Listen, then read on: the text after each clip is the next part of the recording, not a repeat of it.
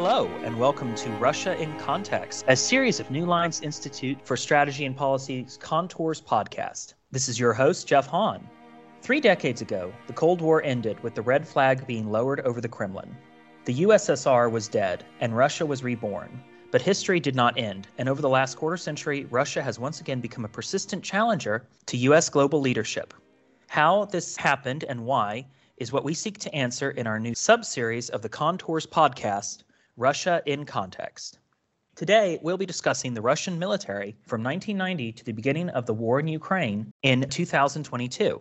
Joining me today are Aram Shabanian, our open source information gatherer and manager at New Lines Institute. He uses a mixture of modern open source technology and traditional research methods to keep a finger on the pulse of ongoing and upcoming global events.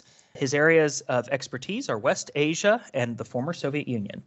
Also joining me today is Doctor Kirill Shamiev, a visiting fellow at the European Council of Foreign Relations. In January twenty twenty-three, he defended his PhD in political science on civil-military relations and defense policy in contemporary Russia. He is currently an analyst of Russian politics and defense affairs and the Russian diaspora at the European Council of Foreign Relations.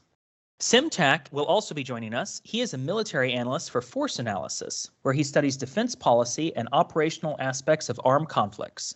He is also a geoint and energy analyst with extensive professional experience in monitoring the activities of the Russian armed forces. Thank you all for being here today. Hopefully we'll have a very good and productive discussion. Now, our first question. There's been a lot of talk about the Russian military, the supposedly second most powerful army in the world, and its poor performance in Ukraine. But to understand that, let's go back to when the Russian military first emerged, and even let's go further back. Sim, can you give us an overview of what was the Soviet military doctrine and design? What was the objective of the Soviet military? Uh, hi, thanks for having me, by the way, Jeff. So let me actually start by tackling that question by emphasizing a little bit why it's important to also focus on the Soviet history of the Russian military and the uh, transformations it went through during the nineties and, and then during the Putin era. Of course, people have had this perception of the Russian army, of the Russian military capabilities, which has largely been based on the Soviet threat during the Cold War. But obviously, I, I think as, as we all know and, and we'll try to explain, there's a, a very big difference between what that Soviet army was and what the, the Russian military today has become. So to answer your question more directly, the Soviet military's first and foremost duty was, of course, preparing for conventional war with NATO forces in Europe. So that mission really defined its shape, the, the type of equipment that it constructed or, or that it assumed into its military, as well as the types of operational plans and, and structures that the Soviet military adopted. So in a more practical sense, a lot of the Soviet military was focused on fighting wars, crossing a lot of the rivers in Europe, fighting in areas that may have been the target of nuclear strikes ahead of that. So, so that very, very obvious Cold War or World War Three type scenario that Russia, as well, as well as others in the world, feared during the Cold War. Now, one of the important things, of course, is that if when we start to talk about what the Soviet army became after the Soviet Union, is that it, it ends on a very, very difficult point where the Soviet military withdraws from its operations in Afghanistan, where it was deployed from nineteen seventy-nine until nineteen eighty-nine. And this left a little bit of a trauma in the in the mind of both Russian policymakers and the Russian military. And then it actually enters a, an even more tumultuous period of those nineteen nineties that are essentially marked by, on the one hand, the economic crisis that Russia is facing in the post-Soviet era, as well as the different military operations throughout the former Soviet Union at that point. And I'm, I'm thinking of the operations in Transnistria, Abkhazia, Armenia, Tajikistan, et cetera, and of course the Chechen wars, where essentially Russia is, is fighting to maintain control over its own territory, as well as maintain its influence within those territories of the former Soviet Union. So yeah, the, the combination of those, what you could coin as, as internal conflicts, as well as the economic crisis, took a very, very heavy toll on whatever remained within the Russian military, which was in itself already only a segment of that former Soviet army. Thank you very much, Sim. So that was the nineteen nineties under Boris Yeltsin and the collapsing Soviet Union. But as we know, in two thousand, Vladimir Putin succeeded Yeltsin as his chosen successor and was elected president of Russia. And part of his campaign was the revival of Russian military power. Kirill, can you tell us about what the plans were under the Putin administration and how far those veered from reality? Yes, sure, Jeff. Thank you. Thank you so much for having me. So I would say that during Putin's time, the periods of in Russian military development can be divided in two sort of segments. The first segment was from two thousand to approximately two thousand seven, two thousand eight. This is when uh, Vladimir Putin, uh, despite public declarations and significant financial uh, increase of support for the military, tried to reform the armed forces, but with no apparent success. Uh, the forces still struggle for the same problems, with the same problems that we saw in the nineties related to intramilitary violence, poor combat readiness, unwillingness of the Russian citizens to serve, to enlist, general just well-being of officers and disastrous state of the infrastructure, of the post-Soviet infrastructure, not to mention the lack of modern equipment.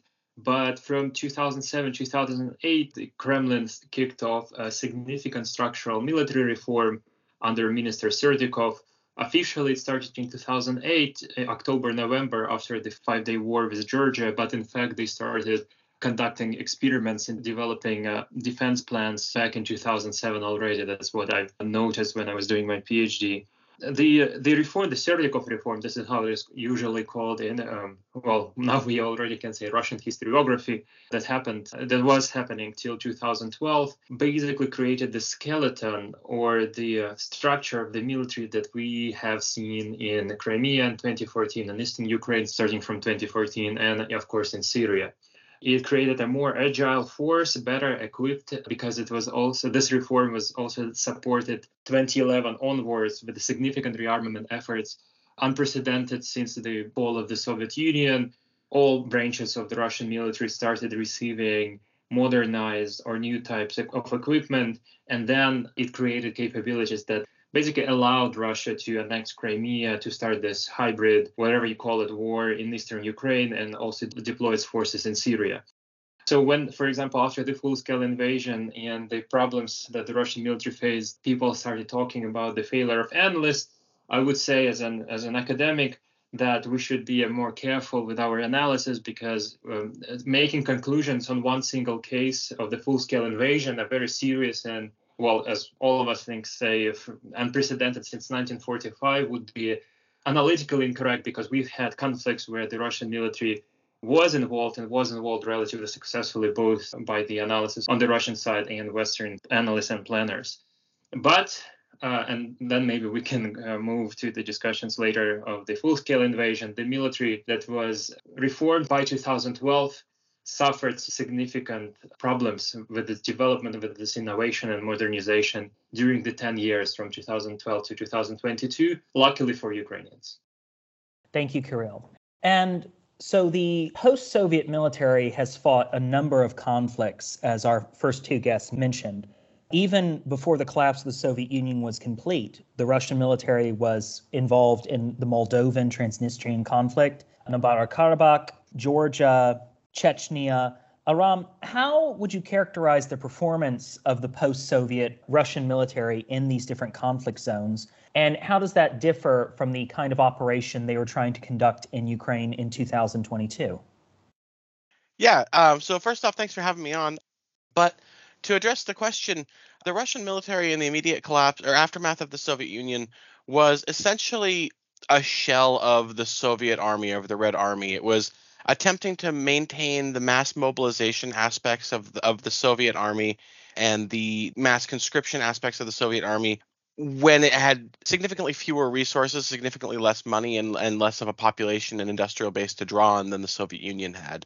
And so we saw the problems with that kind of a strategy play out in the wars that you mentioned, even the wars that were more successful for the Russians, namely Transnistria, wherein they weren't ever forced to leave the area. They weren't exactly successful either. They didn't they didn't get everything they wanted. They essentially froze these conflicts in place, and it looked a lot like they were being put on the back burner to be dealt with later when Russia was stronger and more financially and militarily capable. As things progressed into the two thousands and into the mid two thousands, it looked like the Russian army was starting to arm itself back up. They were able to be more successful in Georgia. They could have taken more of Georgia had they tried.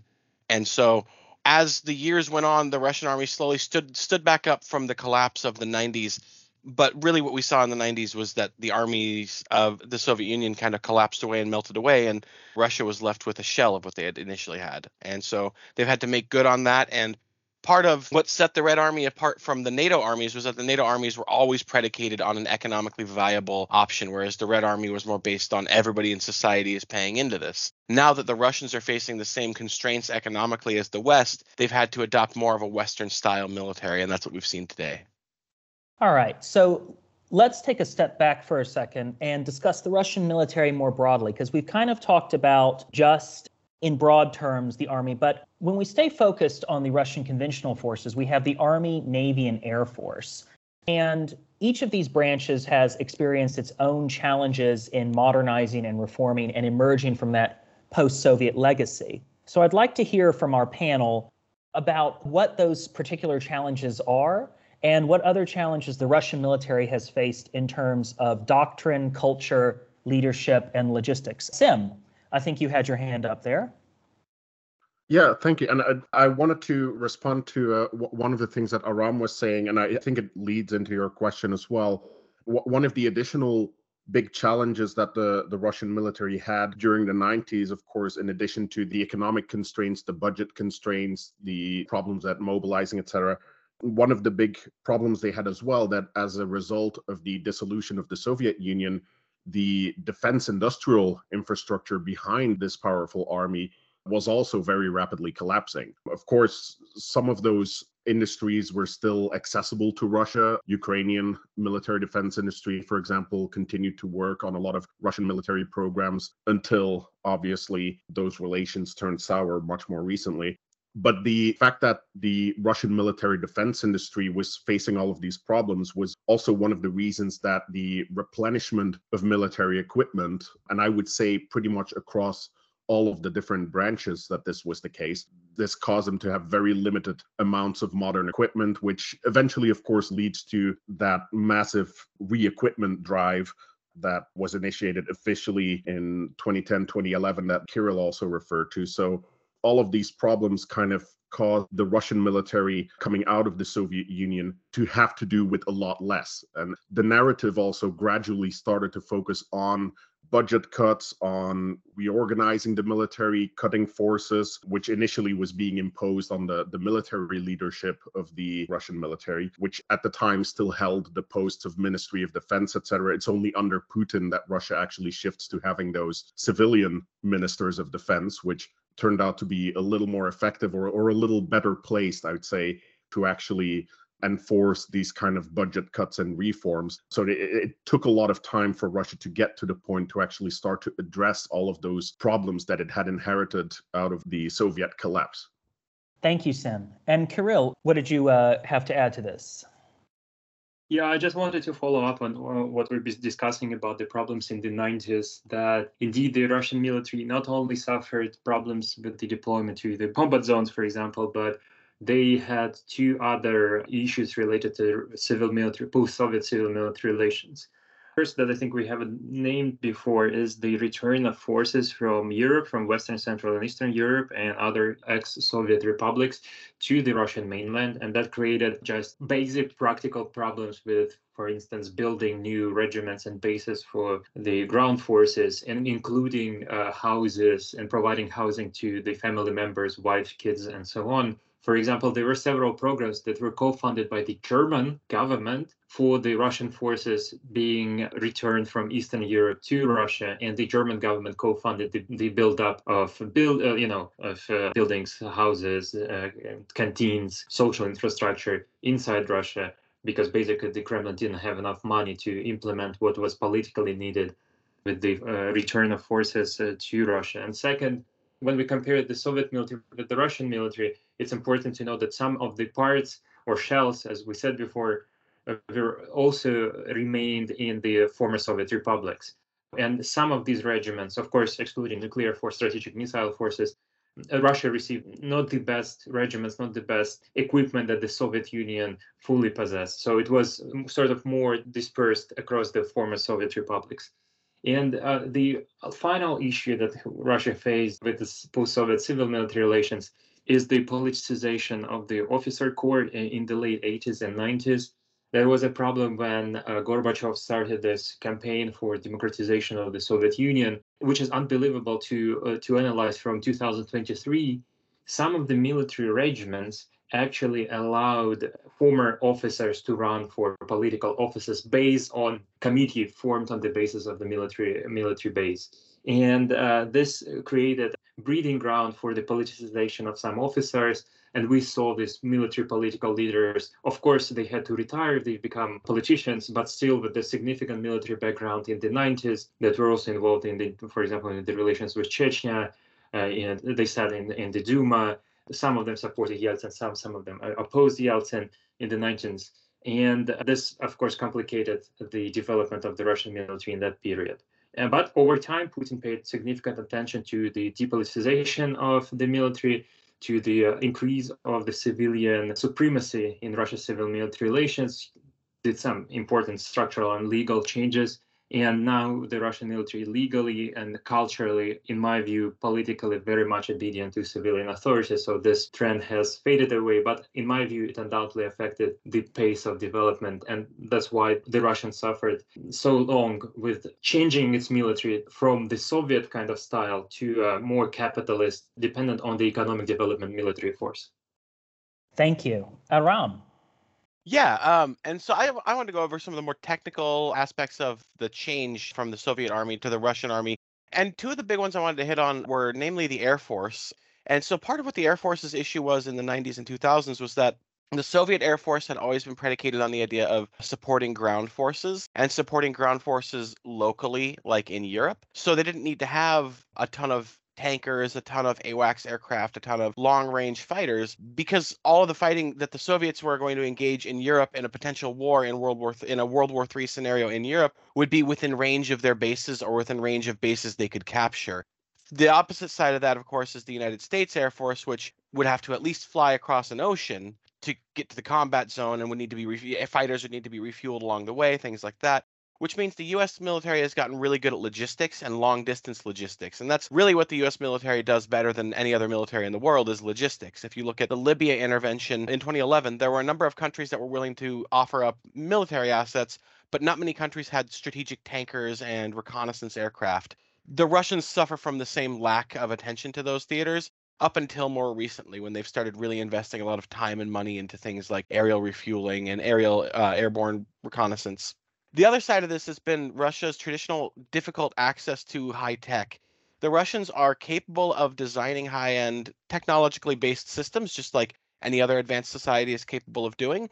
But the problem that they run into is that the tolerances in this technology are so high. When the U S military buys computer chips for their missiles, they buy the most high-end chips that are not available to the rest of the world. They're not even manufactured in the rest of the world. Intel won't allow them to be manufactured in China. They can only be manufactured here in the U S. And so the Russians are at a marked disadvantage from the get-go, because even if they can get those advanced chips, they can't get them in the mass numbers that the Western states can get them in.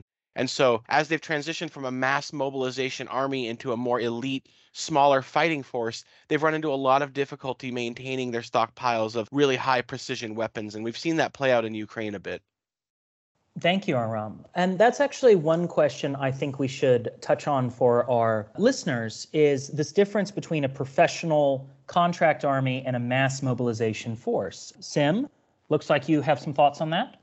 Yeah, indeed. And and again, following from what Aram was saying, so as the Russian military tried to to transform itself into this professional and elite force, because that, that was obviously the goal, but I personally would argue that they, they haven't been entirely successful at that. But but as they tried to do that, there were also some very significant changes in in the organization of the Russian military, as well as the doctrine or operational concepts that the Russian military was trying to apply, right? And and this is important in, in terms of how Russia came to those. A very big change in how Russia approached those different affairs was actually caused by the Russian role in the conflict in Georgia in two thousand eight, where even though on paper Russia is, is listed as, you know, having achieved its goals there, having returned victorious from, you know, maintaining that control over South Ossetia from Georgia. The reality is that in Russia, when military leadership and political leadership looked at the performance of the Russian military in Georgia, they were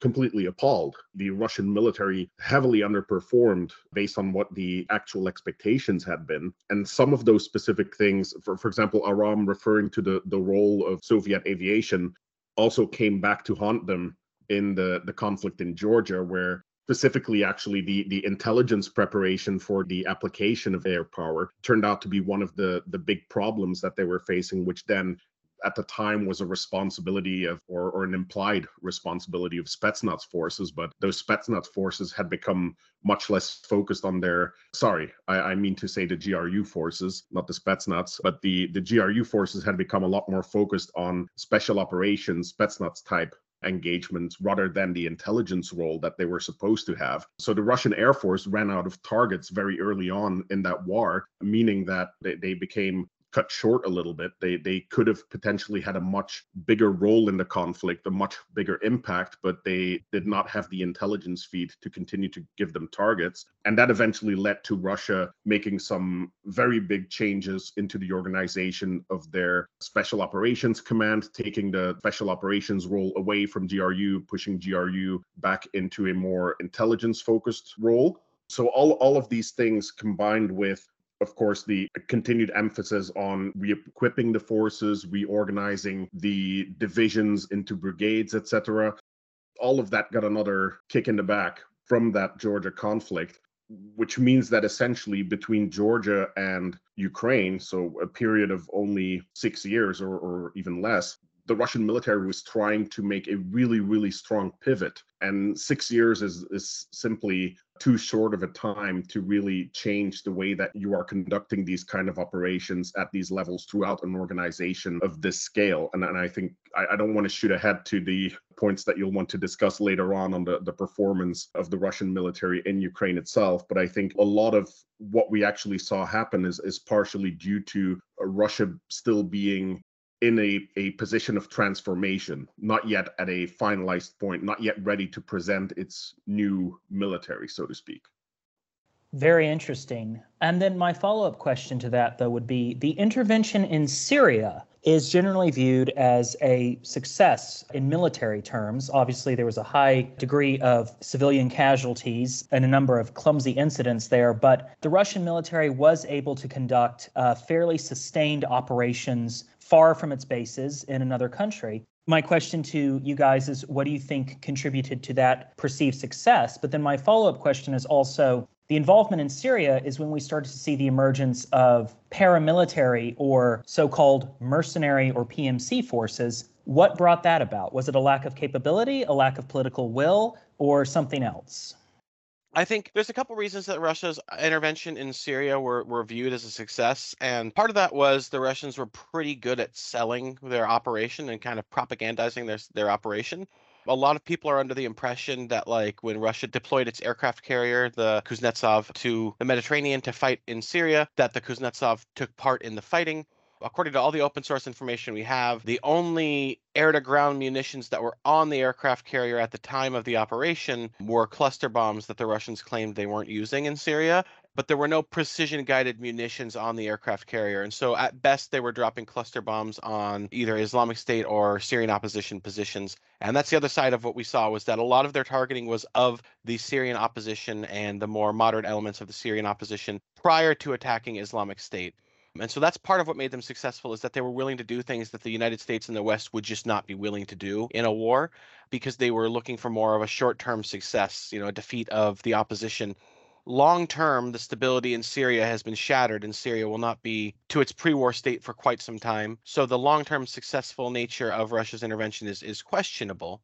But a- another side of Russia's intervention that we really saw in Syria, like, part of the reason they were so successful and able to carry out attacks that they've really struggled to do in Ukraine with regards to precision striking on underground hospitals and things like that, is simple. It's the Syrian opposition didn't have any anti-aircraft capabilities. And so when your opponents can't shoot back at you, it's pretty easy to precisely drop a bomb on their location. Whereas when they're shooting missiles and anti-aircraft artillery at you, that's when the real pilots come out. And that's when the training that the West puts into its pilots and the jamming equipment, the countermeasure equipment, the Wild Weasel aircraft all come into effect for the West. The Russians haven't caught up to that yet. All the lessons the U S learned in Desert Storm were applied by two thousand three. The Russians are learning their Desert Storm lessons now. Kirill. Yeah, if I can jump in, I agree with what Aram said, but uh, maybe just a few more details from me. I, I think the part of the reason why a lot of people consider the Russian military operation in Syria as a success, because Russia's political objective was to support Assad's regime. This is the number one kind of guiding principle they needed, so that there is no no change of power in Syria. There was one this remaining small post-Soviet base in Syria that they expanded and then opened up a few other spots on the territory under the regime's control. And so th- by that standards, they achieved their political goal. Uh, Assad is still in power, and they, uh, despite the fact that Syria is basically is, is a fragmented country and the regime doesn't control all of its territory, and of course, together with the other forces, they were partially fighting the Islamic State and other religious extremist groups in the region. At the same time, it was still perceived as the first relatively successful overseas operation for the Russian military, because we've still remembered the problems with what Russia faced in Georgia and especially in, in Chechnya. And then thanks to, again, what Shoigu put a lot of efforts in the Russian, both domestic and foreign propaganda of its military efforts, the military has shown itself as a relatively effective fighting force and also learning force. They emphasized a lot that they basically use Syria as a, as a playground for testing different weapon systems and tactics, and they use this for the further development of the military, which actually could be problematic for the future use of the military, Russian military in Ukraine in two thousand twenty-two.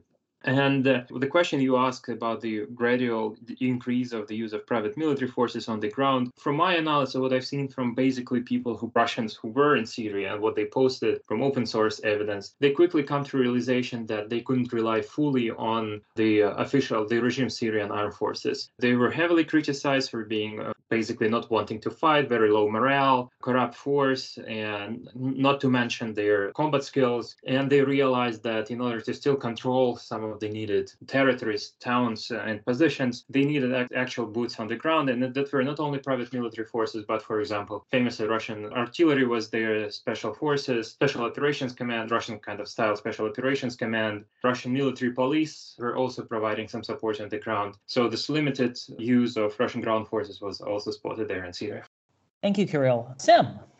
Yeah, I'd, I'd like to add on to the, the discussion there about the, the use of private military organizations, which, uh, of course, has become very famous throughout the Ukraine conflict, as well as Russia's activities in Africa over the past decade.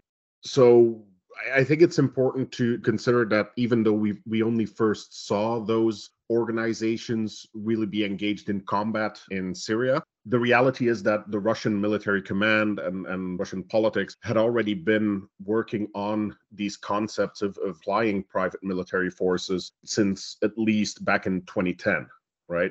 So as part of Russia in the post-Georgia timeframe, as they were rethinking how does the Russian military work, how should it work, trying to build this model for a lean and rapidly deployable force with, with high levels of efficiency, they were also seeing at the same time what the West was doing in its operations in Iraq and Afghanistan. And there, of course, we've, we've all seen the, the very heavily publicized role of companies like Blackwater and others. The Western military started to depend for a lot of different aspects of their operations, both the kinetic elements as well as logistical support elements, planning and intelligence roles.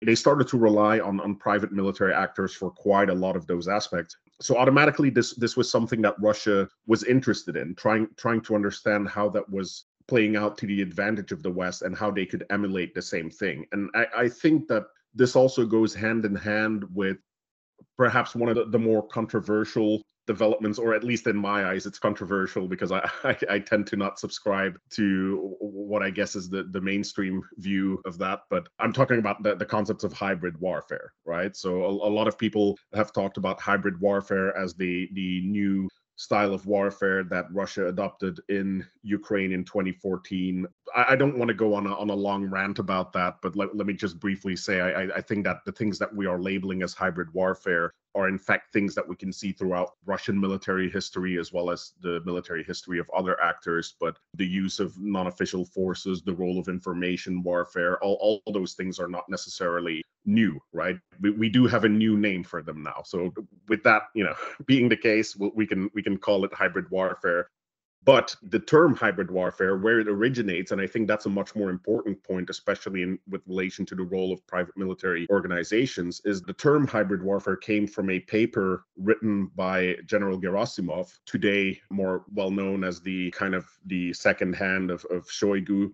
So uh, Gerasimov wrote this paper on hybrid war, where which has been interpreted by some as a concept of operations describing how to conduct hybrid warfare. I think if you read the paper more carefully, it, it actually is an analysis of the Western operations in Libya, in Iraq, in Afghanistan. And when you read it, essentially what Gerasimov is describing is that there is a spectrum of intensity in warfare, which is not a new concept in itself. In, in the West, we have a long history of, of categorizing conflict all the way from low intensity conflict to peer-to-peer conflict. So Gerasimov was kind of applying that same kind of thinking to the different phases that he saw conflicts going through as the West entered conflicts in, in Libya and Iraq and Afghanistan. So essentially, he describes a period at the early stages of those conflicts where there is no official military commitment, there is no official declaration of war, even though, you know, declarations of war don't necessarily mean what they, they mean historically. But he saw that period being dominated by intelligence operations, information warfare, and of course, the use of special operations forces and private military actors. And I think that's one of the main reasons that thinking, even though the paper came after the initial actions that Russia took to start to figure out how to set up these private military companies, I, I think it reflects the kind of thinking that was going on in Russian military leadership, where they were trying to figure out what different steps they had to take and what instruments they had to develop to be able to themselves conduct this kind of operations in that spectrum of hybrid war, if that makes sense. It does. So, as we've discussed, the Russian military has really been undergoing a constant transformation and attempts to reform over the last thirty years, shifting from the Soviet colossus, which was designed to fight a very conventional but perhaps short-lived conflict in Europe against NATO forces, to a military that is trying to sustain all sorts of different types of operations, both in the near and far abroad. Now, we will discuss the failures of the Russian military in our next episode, but for our final thoughts here, I want to ask each of you in turn, what do you think was the fundamental flaw in Russia's ability to reform? Was it poor political leadership, lack of vision, or are there holdovers in culture and leadership from the Soviet period that have just inhibited Russia's ability to transition its military into a truly capable fighting force? Uh, why don't we start with Aram and go down our panel? Well, I think part of the problem that the Russians are running into in Ukraine today is that, one, they tried to do too much too fast in terms of military advancement. They didn't give their military the time to let those new tools and, and toys basically filter into every soldier's understanding of how war works. But beyond that, they're fighting a, a war that isn't like anything the U S fought. I mean, the Iraq War in two thousand three, yes, Iraq still had a potent military, but it had been ground down, first of all, by Desert Storm, and then by twelve years of constant airstrikes during Operations Northern and Southern Watch in Iraq. And so the comparison kind of falls flat there. Ukraine had one of the largest air defense networks in Europe pre-war and one of the largest militaries in Europe prior to the war. Now they, of course, have much larger military and, and air defense forces. That is to say, the Russians may have bitten off more than they can chew before they were ready to digest it. But that may have also been because they were running out of time financially, economically, and whatnot, that they launched their operation when they did. So hindsight is twenty twenty. We'll never know for sure if another ten years would have made the Russian military more effective when they had gone into Ukraine or not. But it looks to me like it was a little bit premature to expect that tools that really started coming out in twenty eleven and twenty twelve for the Russian military would be something that are that's ready to go and capable by twenty twenty-three or twenty twenty-two, rather. Thank you, Aram. Kirill? Yeah, I would say when it comes to the development of the Russian military, in my view, a fundamental problem that Russia's military development is a very nascent and poor level of development of monitoring and evaluation mechanisms uh, within the Russian military, both within the structures of the Ministry of Defense and the general staff. Basically, it gives the information to the senior command that is not fully reliable, not fully objective, limited, and basically the problems we as external analysts have in analyzing the Russian military, surprisingly, Russian politicians and senior chief level military decision makers, they faced similar problems as well, maybe to a lesser degree in some aspects, but actually can be even more problematic in another aspect because of the political influence and, you know, corruption and other vested interests that can muddle the waters for the um, more objective military buildup, as I think all countries with the relatively professional militaries try to do. This is a structural problem with the, that the Russian military has suffered. And in my view, there is actually just basically a lack of expertise on how to build this monitoring and evaluation system in an authoritarian setting, because authoritarian leaders are always interested in having an obedient military force, and that requires putting decision makers and leaders that are personally loyal to the supreme leader and uh, his subordinates uh, within the branches. And kind of unifying these two aspects is a problem for, and it will be a problem as long as the regime remains as personalist as it is today. When it comes to the full-scale invasion of Ukraine, I think I would say the first, probably I will just uh, follow what uh, Arams has said, is uh, the uh, quite inadequate political strategy developed before the invasion. It was founded on unrealistic expectations about the Ukrainian society, about the presence and readiness to act of basic Ukrainian, like Russian agents or Ukrainian traitors, depending on how you want to look at this. I think it was also on the willingness of senior Ukrainian leadership to retreat or to fight the Russian forces. And of course, just sheer political, uh, sheer chance, because we feel if you analyze from open source evidence the first months of the full-scale invasion, you can see, uh, uh, and Ukraine has also acknowledged, acknowledged it already, that if, for example, the Russian forces have chosen an, another road to uh, to start the offensive against Kiev, or to conduct uh, another set of strikes against these or that targets, or, for example, to start the invasion a few days before, I think the picture would have been different, just because they could have struck a more valuable political targets or inflicted way more casualties on the uh, Ukrainian military surrounding the capital of Ukraine. Thank you, Kirill. Sim? So first off, I, I want to agree with the, the points that Kirill was making on the, the way that the structures of leadership, the flow of information within the Russian military, and I think to, to a degree also the, the awareness of Russian leadership, both political and military, of the actual capabilities of the Russian military. I, I think those were things that have really harmed Russia in its entire reform process, honestly. I think another important factor uh, that, that we can't deny even today, even though Russia is no longer in a severe and economic crisis as it was in the nineties, um, or at least let, let's say between two thousand one and two thousand twenty-two, it wasn't. I, I think uh, I'm not an economist. I, I won't make an assessment of how, how poor their current position is related to the nineties. But But even though there was a revival in the two thousands, I think there was still severe restrictions on Russia's ability to to actually scale the military developments that they were making, the, the military technical developments, that is. Um, because even though we saw new weapon systems coming out, very few of those weapon systems were actually widely spread across the Russian military. One, one big example is the T fourteen tank, for example, which was actually part of the much bigger Armata vehicle family, which which would essentially have all the different classes of armored vehicles in the Russian military based on the same platform with the same single logistical train behind it. That vehicle was initially, I think, announced in, in about twenty fourteen, twenty fifteen, when it was first shown as a prototype.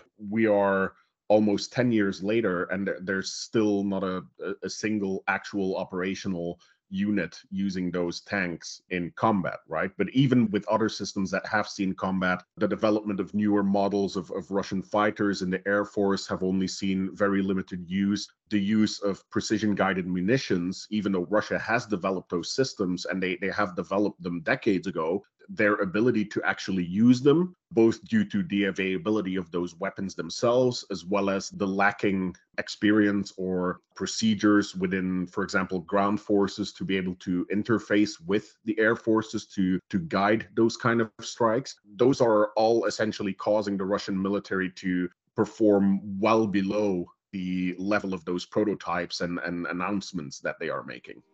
Thank you, Sim. And thank you all for joining me for this episode. I've been your host, Jeff Hahn, and this is Russia in Context. Please tune in to Contours for other series and sub-series on the geopolitical challenges of today.